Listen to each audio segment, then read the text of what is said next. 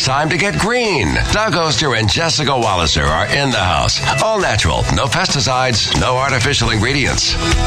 The Organic Gardeners. News Radio 1020 KDKA. Ladies and gentlemen, we are getting ready for another hour of the Organic Gardeners. We'd love you to join the program. You know, spring is here, the weather is warm. Folks are getting out doing some stuff in the yard and the garden. Uh, the number to dial is 866 391 1020. Dollar Bank Instant Access, KDK.com. We'll take the 10th caller right now to win that gift certificate to Soergel's, getting all geared up there as well for the spring planting season at 412 922 1020. Here they are, ladies and gentlemen, Doug and Jess from TribLive.com in another edition of the Organic Gardeners. Good morning, guys. Good morning, Doug Oster from the Pittsburgh Tribune Review. And I'm horticulturist Jessica Walliser. Well, we're on the road again today. Big plans, big plans. Going to Giant Eagle Market District for our free monthly gardening and cooking demonstration. We're talking spring gardening tips. Actually, we're not.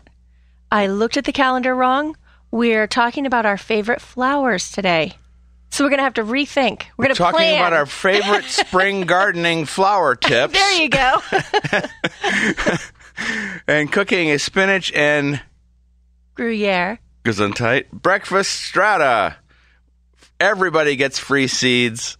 We've got Soergel's gift certificates to raffle away and free roses. One lucky person will get three roses at each store, courtesy of Anthony Anthony Tesselaar USA. We're at the Bethel Park Giant Eagle Market District at 930.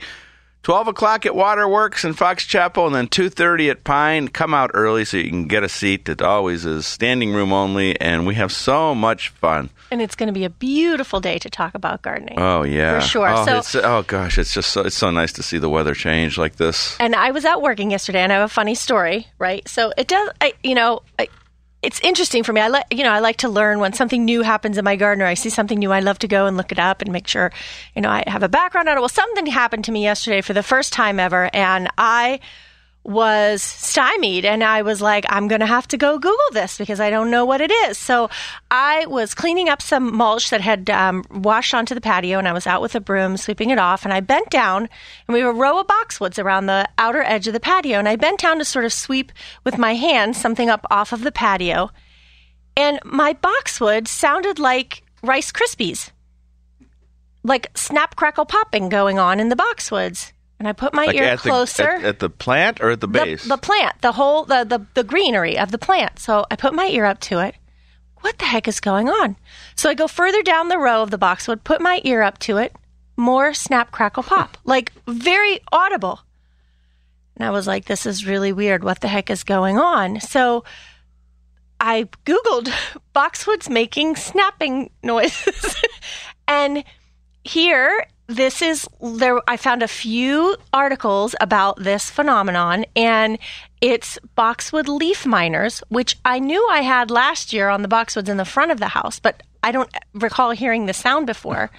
So and then i look closer on these boxwood and there are blotches on some of the leaves and when you crack the leaves open you see the little larva of the boxwood leaf miner fly inside of the leaf tissue because that's what leaf miner does. It's in between the two layers of the leaves or the outer layers of the leaves and it eats the tissue in between. Well, this is snap crackle pop noise is the sound of them literally munching on the leaves from inside of the leaf tissue. And they're li- they're tiny little, you know, wiggly grub-like creatures and they're bright orange. And they're you know, they're gross, but they're also kind of pretty because they're this bright what are orange you going color. to do? Well, that's the question, uh, right? They're inside the They're leaf. inside the leaf. So anything you, you you know, if you would use horticultural oil or insecticidal soap, it's completely you know the the insect is immune to it, and that's why leaf miners are, of all sorts are such a challenge. And that's why people a lot of times will turn to systemic. Well, you don't want to use a systemic because that gets also in the nectar and pollen. And yes, boxwood bloom, and they are a favorite of several species of bees, and you could potentially, you know, risk harming or even killing the bees. So I am still have to do a bit of research, but I'm going to use yellow sticky traps because they're going to emerge as adults in another week or so, and I'm hoping to trap as many as I can. But there's not much I can do about it now. It's crazy. 866 391 1020, Dollar Bank Instant Access, KDK.com. Congratulations, Betty from Pittsburgh won that gift certificate from Soergel's. Your call's next with Doug and Jess. Doug and Jessica teach you how to keep it green. The Organic Gardeners. News Radio 1020 KDK. All right, ladies and gentlemen, Doug and Jess are ready to go to work. We have open phone lines. Anything on your mind in the way of your garden, now would be a perfect time to call 866 391 1020. Dollar Bank Instant Access, KDKA. And this coming Saturday, I will be at the Spring Garden Symposium at Glade Run Lutheran Services up in Zelie. Uh, great, uh, great uh, garden event every year. Jess was there last year. I was there, I think, the year before. It's always and such a yeah, fun time it's just there. filled with gardeners, a lot of fun, and for a great cause. They they help troubled kids. And what's going on in your garden, Jess? Because I'm getting ready to plant pansies. Nice. I can't wait. Pansies and violas. Uh, it's going to be, oh, it's going to be spectacular. Well, this this week on my agenda is to get some lettuce into the garden and get my peas planted and a couple of other early spring crops. I want to get some cabbage out and uh, broccoli out. Looks like the weather might hold out to be pretty decent for the coming week. So I know we'll still get cold at night. So I'm only going to do my uh, my cold weather crops, Well, but won't it- be long. It's funny because I was listening to the weather people with the warm up, and, and I heard one say, Well, looking at this weather, I bet you I won't even have to say freezing temperatures again until next October. And I'm like, Yeah, right. Yeah. As a gardener, you know, You know, yep. all the way through April and into May, you're going to get some uh, some cool weather. That's for sure. That's why we never want to plant any warm weather crops. So don't do your tomatoes or your peppers or any annuals. Don't get those outside until the middle of May because otherwise you're going to risk losing them because that May 15th is our technical last frost date here for our zone. So, um, you know, don't jump the gun. Hey, Dorian. Good morning. Welcome to the program. How do you grow a pumpkin? How do we grow pumpkins? All right. Well, this is an example. No, how do I how do I grow a pumpkin? Right. How do I do it? Right. So this is an example of what we were just talking about, which is a warm season crop. So they're very easy to grow from seed. So you can go out into the garden and plant some seeds, usually around the middle of May, around May 15th. Anytime between May 15th and uh, Memorial Day is a fine time to do it. Don't do it any earlier than that because they are frost sensitive. How about how about starting early, like in a peat pot? Do you do that You when you could, do 'em? you could or do you just direct sow them. I direct sow them. I, I put the seeds right out into the garden. Work a little bit of organic matter, like if you can get a bag of compost or some well-aged horse manure. Work that into the area before you plant it because they're pretty heavy feeders. Yeah, heavy feeder, and they want water too. They definitely do. And one of the things with pumpkins, you know, you need a lot of room because they can take up easily 100 square feet of space. So give them an awful lot of room or grow them up a trellis. You know, support the plants by having them grow up a trellis or an arbor or some sort of vertical support. And then you're going to have to support the developing pumpkins as well if you grow them vertically. In so, a little kind of sling yeah, type thing. exactly. You can use like a ripped up old sheet or an old T-shirt. I use my make a little pantyhose. Do you? Mm-hmm. After you're done wearing them, I Right. would hope. Yeah, good. Hey, let's say hi to Steve. Steve, good morning. Welcome to the program. Good morning, all. Happy Sunday to you. Happy Sunday. Thank you. Hey, uh, on your advice, we bought a couple of the apple maggot traps that we hang in the tree, Great. and one of the in the directions they say put them out two weeks before the bud blooms. And my question is, I'm really bad at tracking when my buds bloom, so I don't know when two weeks before that is either. Yeah. What would you suggest? that is the tough thing, and that is something that's a little hard to predict because you know you never. That's a know great question. right? Because you never know what the weather's going to do. So some years, you know, some years the apples are open in early April, and some years they're not open till two weeks later. So how do you know? So I would wait until, like, I know on my apple trees the buds are not even really starting. They're starting to swell, but they're not showing any color or anything like that. So I think it's much too early um, to do that. Okay. I would say once they really start to, you start to see that pink blush on the buds, that that would be Okay. about the right time to start hanging them up in the tree. You got the red, uh, shiny red sphere traps that are sticky? Yes. Yeah, good. Good. Well, listen, we want to hear from you about how it goes for you. You know, if you're seeing any of the uh, apple maggot flies trapped on there, how many you see, and how it does for controlling the um, maggots in your apples because they work great for me. But And will he need uh, codling moth also? Will he need a codling moth trap? yeah, too? because that's a different. Did you get some of those also, Steve? Uh, we haven't got them yet, but I think we have them on order. Okay, good. So that's sort of like that triangular I was describing. Yeah. It's almost like a prism shaped uh, another lure, and that's a pheromone based lure that attracts the adult apple codling moths. Uh, so those are the two pests that will make those little worms in your apple that are very, very unappetizing. But Yeah. in, in a home setting, they're easily controlled with those two traps. All right, Steve, thanks for the call. 866 391 1020, Dollar Bank Instant Access, kdk.com. Well, the other thing that I'm going to get started are lots of seeds from vegetables, and I I love to I love to put the carrot seeds and the radish seeds together. That's how I always do it. The radishes come up first, and again, those thinnings they're always too close together. You have to give them room to to, to head up, but those thinnings are just so good in the salad. You know, mic- microgreens, so they're highly nutritious, expensive in the store, but nothing can compare to your your garden microgreens.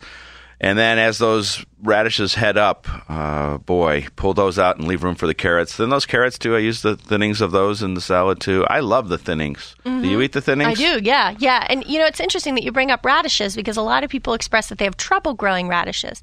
And almost always the issue is that you're planting them too late.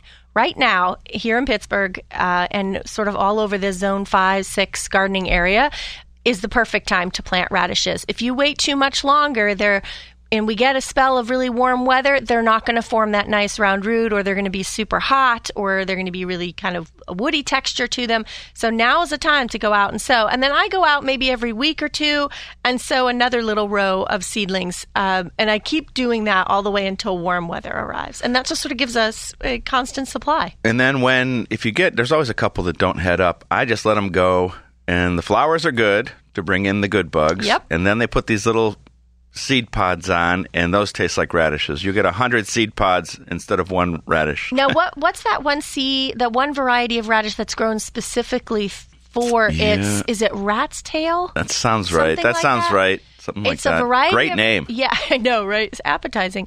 It's a variety that's grown specifically for its seed pods, and the seed pods are long. They're like you know three, four inches long, and and people will allow them to go to seed and harvest and eat those seed pods, and apparently they're really good. I haven't tried them, but I've. I've Well, I like just your them. normal radish seed pods, and I like to throw them in a salad for guests so that they are just like, "What is this?" It's spicy, isn't yeah. it? Yeah. tastes it tastes basically just like a radish. like a radish. Right, right, right.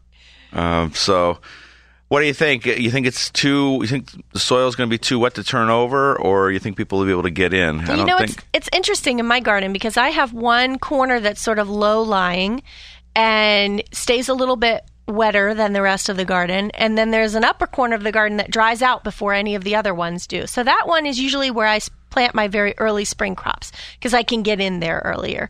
Um, you know, in a year like this, we haven't had. Um, you know, a ton of rain this spring. So you might be able to get out there and work your soil. Uh, but the deal is, was we always say, if you go out there and you turn over a shovel full of soil and the soil is sticking to the shovel, it's too early and you're going to really damage that soil structure. I wonder So how many times we've said that, Probably a lot, an awful lot over all the years we've been working. and how many together. people have listened to that. And say, oh, here they go again. They're talking about stick to the shovel. I wonder if there's another way we can say it. Like, uh, yeah, if the If the clods on if, your if boots. The, yes, if the clods stick to your fingernails, don't. I don't know what you'd say.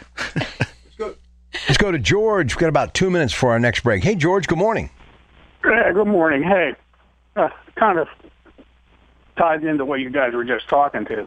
Is it necessary to rototill your garden every spring? Because I haven't been doing it, and it seems like it's working just fine by digging up around where I put the plants in. George, we are so glad Yeah. that you asked this question.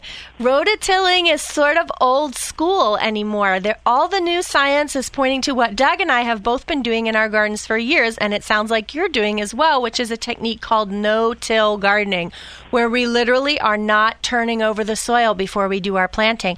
Instead, we're adding layers of organic matter, whether it's compost or well-aged manure or shredded up leaves or some type of organic matter is getting added to the garden every year, and then we're planting right in that you know soil or in that organic matter. When it works too. It, It really does does. You know, I've got a. It's a whole lot less work too. I've got a video at Everybody Gardens um, this week that just basically just shows what I'm doing.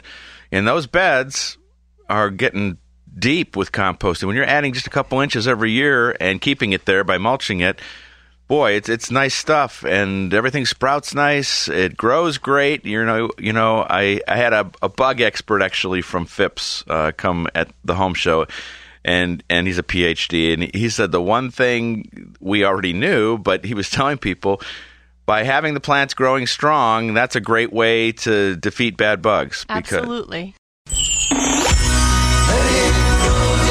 Doug and Jessica teach you how to keep it green. The Organic Gardeners. News Radio 1020 KDKA. All right, let's take the 10th caller right now to win that wonderful $25 gift certificate from Janoski's. uh, 412-922-1020. Number to get a hold of Doug and Jess, 866-391-1020. Join us today at three Giant Eagle Market District stores for our free monthly gardening and cooking demonstration. We're talking about our favorite spring gardening flower tips.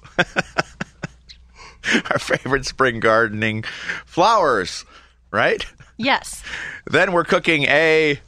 I can't Spinach say and it. Gruyere breakfast strata. Okay. I'll pronounce all the hard words. Don't worry. I can do free seeds. Where everybody gets free seeds. I can, Eric Estrada's going to be there? Don't get people too excited, Rob. Yeah, we'll have some chips. Uh, s- s- we, you can win some gor- sorghum. Some. I give up. You read it. We're also giving away Soergel's gift certificates, and we have free roses courtesy of Anthony Tesselaar. One lucky winner at each one of the stores will win three roses from Anthony And, Tesselaar. and how that works is you get a gift certificate, and they're going to ship those out. Actually, they're going to ship them out Monday. I have to give them all the ship 'em names right to your Yep, door, I which is exciting. Give them all the names. We're at the Bethel Park store. 9:30 this morning. Then at 12 we're at Waterworks and 2:30 at Pine. Come on out and see us. We're going to have a lot of fun. All right, again, the number to dial to join Doug and Jess today, 866-391-1020, Dollar Bank Instant Access, KDK.com. Next hour, Joe uh, Dentisi and I talking chicken recipes. Let's go to Sue. Hey, Sue, how you doing? Hi. Hi. Um, I have a poinsettia that has a white powder all over it. Um, not on all the leaves, and but the leaves that have it, it doesn't matter if they're the red or the green. It does brush off, but I'm not sure I get all of it off.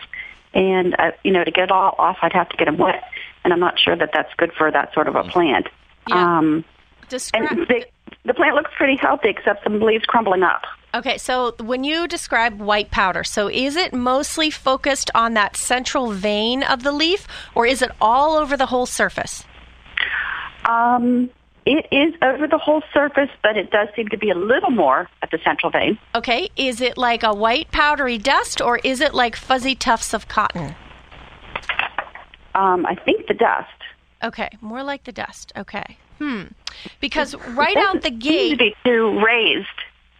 They, it does or it doesn't seem It to does be. not seem to be too Does high not. off the plant. Interesting, because normally, you know, if we're when you're talking about something white and fuzzy, we automatically think mealy bugs because they sometimes can come, uh, you know, from the greenhouse on the poinsettia, and they don't really start to show themselves until sometimes several weeks later when more of them start to mature and the population builds enough to to cause problems. But if you're describing it sort of as looking like the plant is dusted like talcum powder or something like that, that's you know, that might be something like powdery mildew, which is not something that we commonly see on an indoor houseplant. Is this s- a poinsettia that you just had starting in this holiday season, or have you had it for a couple Yeah, of years? just this season. Just this season.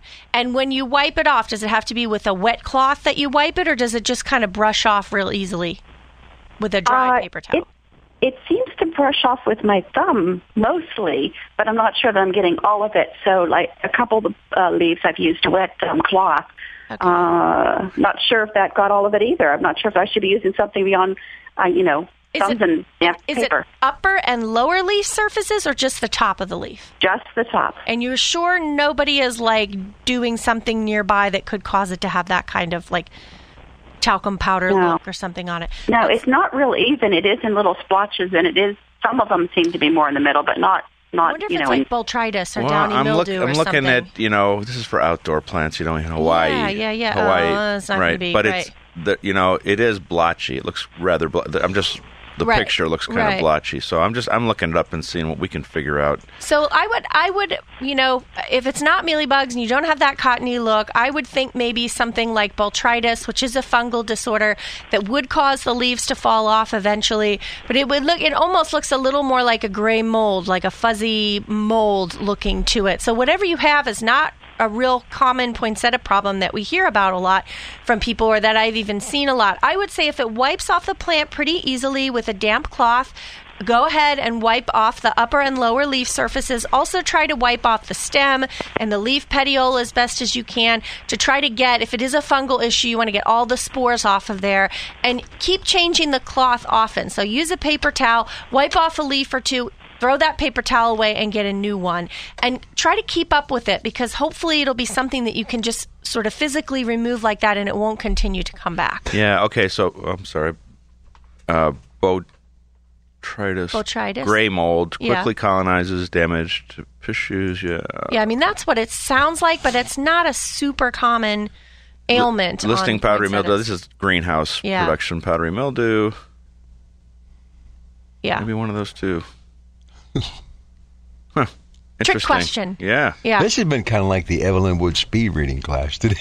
but, you know, we're all having some issues here. Anyway, lead in the soil had it tested. Uh, nothing has been on the property for 35 years. What do they do to get rid of it? Dollar Bank Instant Access. Oh yeah, lead in the soil is, uh, you know, this is especially in urban settings can be really dangerous because especially if you have kids, grandkids, or even yourself, if you're growing vegetables, you're pulling them up out of the soil, you're working in the soil. There's a good chance that you're going to digest that. You know, you could digest lead particles, which obviously a whole host of neurological issues with ingesting lead. Yeah. How do they remediate it when they do it? So remediating with the lead, I mean, there's not a lot you can do except additions of organic matter because the microbes and things in the organic matter really help to kind of process those heavy metals out of the soil. So when they talk about remediation, they will talk about adding compost. There's also certain plants that you can add that um, will help remediate that as well. I would actually really suggest that you contact. Um, a, a, a soil scientist at Penn State, and you can just get on the Penn State's Extension Service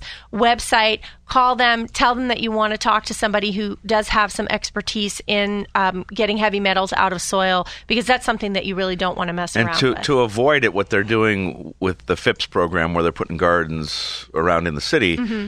they're putting a barrier down and then building up.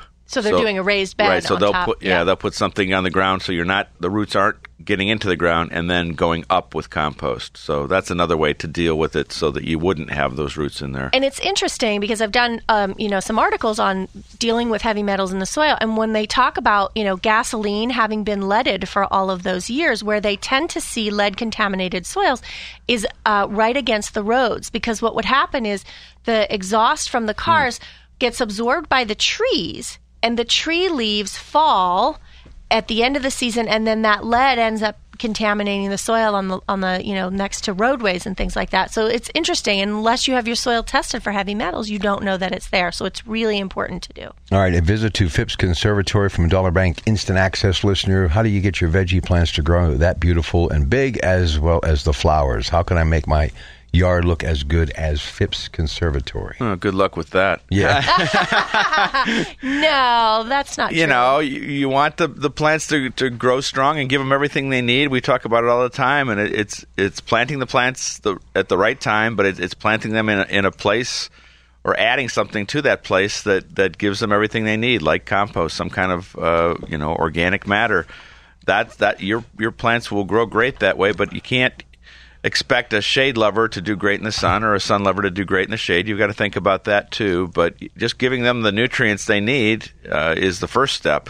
and also making sure that they're watered properly when we have dry spells. That's another really important thing. Um, yes, you want to plant, you know, as many native plants as you can because they're, you know, more adjusted to our native soils. They can handle a little bit more drought, but certainly most vegetables are not native, so you will have to do supplemental watering when we don't get enough rainfall, and that is really important. Um, but yeah, I mean, all great gardens start with the soil, and I know how much time and dedication they put into uh, the soil and managing and caring for the soil at Phipps and, and other botanic gardens. So getting compost, getting organic matter in the soil, that is the place where all great gardens start. Wonder how many times we've said that. Also a bajillion times over all these years, right? Congratulations to Jay. Crescent Township won himself a $25 gift certificate from Janoski's. 866-391-1020. Dollar Bank Instant Access, KDK.com. Joe Dantisi next hour hosting the Coons Cooking Hour, talking chicken recipes. There's only one. One. Only one station Pittsburgh depends on for breaking news, weather, and traffic. There's only one. There's only one voice of Pittsburgh. News Radio 1020. KDKA. If your lawn has ever been plagued with crabgrass, you know how ugly it can be. But your friends at Chapon's Greenhouse can help. Chapon's has crabgrass preventatives with fertilizer, and right now is the time to act. Crabgrass preventatives work by keeping seeds from germinating before the grass even starts to grow. Choose from organic and inorganic. Visit Chapon's Greenhouse, Streets Run Road in Baldwin Borough, 412-881-1520 or online, chapinsgreenhouse.com. Hi, this is Tom McMeekin, owner of Quality Gardens. I'd like to wish all of us a happy spring and invite everyone to visit our spacious greenhouse and nursery. You'll find everything you need to create the perfect space that completes your home. From a serene fountain to a sturdy maple tree, Quality Gardens has it all. And with Easter just around the corner, we of course have all the traditional Easter flowers, along with some very interesting and unique flowers to make your Easter all the more special. So get to know Quality Gardens, Route 228, minutes east of Cranberry. Allegheny County property owners, there is still time to file an appeal of your property taxes, but only until March 31st. And this year, there are two methods which may help you lower your assessment. The first is a base year value. The second is a current year value with the common level ratio applied. Let me show you how these methods may work for you. Call the law firm of Robert Goldman at 412-531-6879. Don't pay more than your fair share. Call the law office of Robert Goldman located in Castle Shannon at 412-531-6879 or visit goldmanjustice.com. The 2017 Country Mega Ticket, driven by Deal Automotive. Get tickets to three big shows for one great price. Dierks Bentley with Cole Swindell and Jon Pardi, Saturday, June 24th. Florida Georgia Line with Nelly and Chris Lane, Saturday, August 19th. Luke Bryan with Brett Eldredge, Saturday, September 9th. All live the Key Bank Pavilion.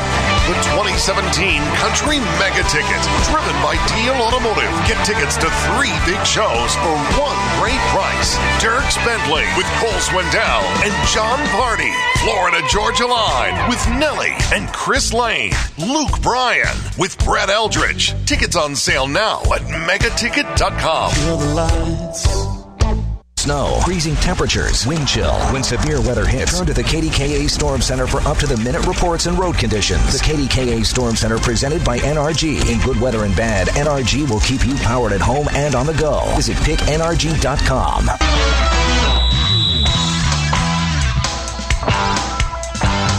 Road to the Final Four underway. Gonzaga defeated Xavier 83 59. Gonzaga made 12 of 24 shots from three point range in the win.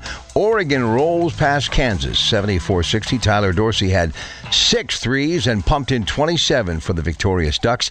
Today at 220, South Carolina, Florida, CBS, Madison Square Garden, KDK TV 2 locally, as it will be at 505 on CBS from the FedEx Forum when Kentucky takes on North Carolina. Archie Miller is the new coach at Indiana, signing a seven year contract yesterday. He spent six seasons in Dayton, taking the Flyers to the NCAA tournament four times. Of course, his father, John Miller, his brother, Sean Miller, and of course, he is a Blackhawk High School graduate. PIAA basketball 2A title went to Neumann-Goretti. They defeated Bishop Canevin 62 56. 6A title last night. Reading defeated Pine Richland 64 60. Pens host the Flyers 7 p.m. tonight on the NBC Sports Network.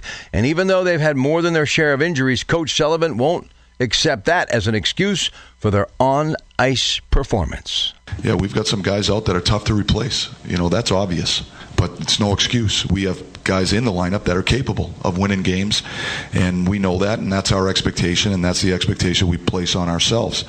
Pirates got a big day on the mound from Tyler Glasnow, and they defeated Detroit at Lecom Park.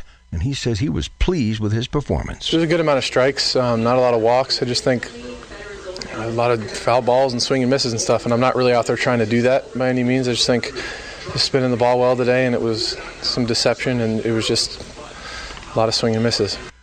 Following that 5 4 win against the Tigers yesterday, it's Philadelphia at 105 as they begin play the final week of the exhibition season.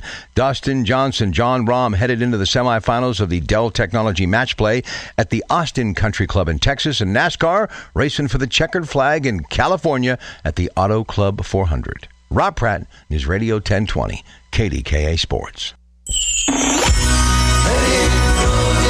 Doug and Jessica teach you how to keep it green. The Organic Gardeners. News Radio 1020 KDKA. That time again for Mrs. Know It All, Denise Schreiber, Greenhouse Manager for Allegheny County Parks. Denise, how are you on this nice morning? Uh, oh, great. I'm actually going on a little road trip with a mutual friend, Martha Swiss. Uh, we're going to a garden center she knows down in Steubenville, Ohio. So we're heading down there right after I'm done talking to you, actually. Ooh, have fun. Yeah, what are you going to be looking for? Oh, anything that strikes my fancy. uh, that's the problem being in this business. It's like you tend to collect plants. Um, doesn't matter. It's like, oh, I don't have that one. I think I'll take that one home. I know exactly what you're talking about. yeah. So actually, um, in my travels, I picked up a rapid test digital soil thermometer. I didn't have one. Now there are some that have. Um, a dial face on them, and some of them combine with a light and moisture meter. You know, uh, you can pretty much tell the moisture, you know, in the soil by holding in your hand and squeezing it. If it falls apart, you know you're good to go. If it doesn't, it's too early to start messing with the soil. But for a lot of seeds that you germinate outside, you, the soil has to be at a certain temperature. And one of the things I was looking for, of course, is my beets and uh, peas. And, you know, I know a lot of people like to plant them around St. Patrick's Day. Well, St. Patrick's Day was a little bit cold to be planting peas out there. Not in the greenhouse, it wasn't. Well, yeah. but outside it was. Um, so, anyhow, this has a chart that comes with it. And so peas germinate anywhere between 40 to 80 degrees. Ideal germination is 70 degrees, but you can set the, set the transplants out at 45 degrees Fahrenheit. So this is a nice little chart to have, and it is geared towards vegetables. Although if you were going to be doing flowers, you know, setting them outside, I would go with like the tomato setting Mm-hmm. or the tomato scale. So, you know, because tomatoes like the warm weather. So if you were going to do flower seeds outside, that would be, you know, a guide to use for them. That's great. And, uh, you know, soil temperature uh, gauge like that is good for so many things. Um, you know, to just know exactly where your soil is because when we talk about you know you can't can't plant things until the soil can be worked and all that stuff you can also tell when to plant things by ta taking the soil's temperature so that's You know, pretty cool it's, good funny. investment I, I did, you know, we were always talking about the winter sowing, and I put those radish seeds down January, I think it was, Mhm. and they came up during that warm spell, Mhm. and they made it, yeah you know, without any problem. Yep. So the germination, you know, you get your germination temperatures, but then a lot of plants like that, you know, Mhm. that love cold weather can handle just about anything left, like the Mhm. peas. mm-hmm great All right, it's uh, Stan. Hey, Stan, good morning. Hello, Stan. Okay, Stan. Let's go to uh, Nikki, South Fayette. Hey, Nikki, how you doing? I'm great, thank you. You're welcome. Um, I- I have a, um, I've had a hibiscus with a braided trunk for many years, and last year I think I waited a little long before I brought it in, and and it's basically dead. But um, I have some growth coming from the very bottom branch, and I'm wondering what I can do to save that. It's alive. It's alive. little bit of gro- any bit of growth is a good bit of growth when it's something you've had that long and then you forget to take it inside and, and you kill it and you i know how that goes that's happened to me before and i always Well, feel pretty actually- terrible when it happens No, but- actually, you and I, I think, did the same thing. well i did kill one on purpose one time oh gosh, it got too big, and I forgot I was to bring it yeah, in. Yeah, I was tired of moving it in and out. But yeah, so that with the hibiscus, you know, yes, if you wait even just a week or two too long to move it in and it gets subjected to some really cold temperatures, you will have that. So what happened is essentially the top growth died and is it coming back from the roots or just real low on the trunk of the tree? Uh, right next to the soil, it's coming from the trunk. Yeah. Okay. So that Four is big leaves. Okay. So, so if you really want to save the tree, you can wait another week or two to see if it leafs out higher up on the plant. If it doesn't, then you're going to want to cut the entire plant off just above uh, those leaves, and you're going to have to then generate new growth. You're going to be essentially starting from ground zero. It's going to be a long time until it gets It's going big to be an again. interesting looking plant too. Yes, it is. But you know what? You never know. Sometimes they can grow pretty quickly, especially when they're starting from the ground up like that. But uh, you know, hibiscus traditionally, So will for me, like I a- like the big bang right out the gate. So I would go me. I would go out and buy another one, but that's just me. Yeah, but it's fun to kind of try and bring it back. But I'm try- trying to think. Will it have like the braided bottom? Probably, yeah. Come up from the top, and Yeah. then you try and rebraid it, and Right. It would be interesting. it's going to be a piece of art. There you go, or not, depending on how you look at it. So, yeah. Well, listen, we will hope you come and see us today at Giant Eagle Market District because we are there giving our free monthly gardening and cooking demonstration. Today, we're going to be talking about our favorite spring flowers and making a spinach and Gruyere breakfast strata. We'll be giving away free seeds, Soergel's, gift certificates, and each store, one lucky winner will win three free roses courtesy of Anthony Tesselaar. We'll be at the Bethel Park store at 9:30, the Waterworks store at 12 noon, and at 2:30 we'll be at the Pine Township store in Wexford. Doug and Jessica teach you how to keep it green. The Organic Gardeners. News Radio 1020 KDKA. Well, not enough time to take the call, but there is a question about unwrapping a fig tree, and too early to do that. Uh, you know, but when is is always the question. If those leaves come out and you get a frost, that's not going to be a good thing. So, I like to wait until I just watch the weather, you know, and and do it in May. But a lot of people bring them out earlier and try and pr- protect them. Remember, the organic gardeners always aim to create a better place to garden And a safer place to live.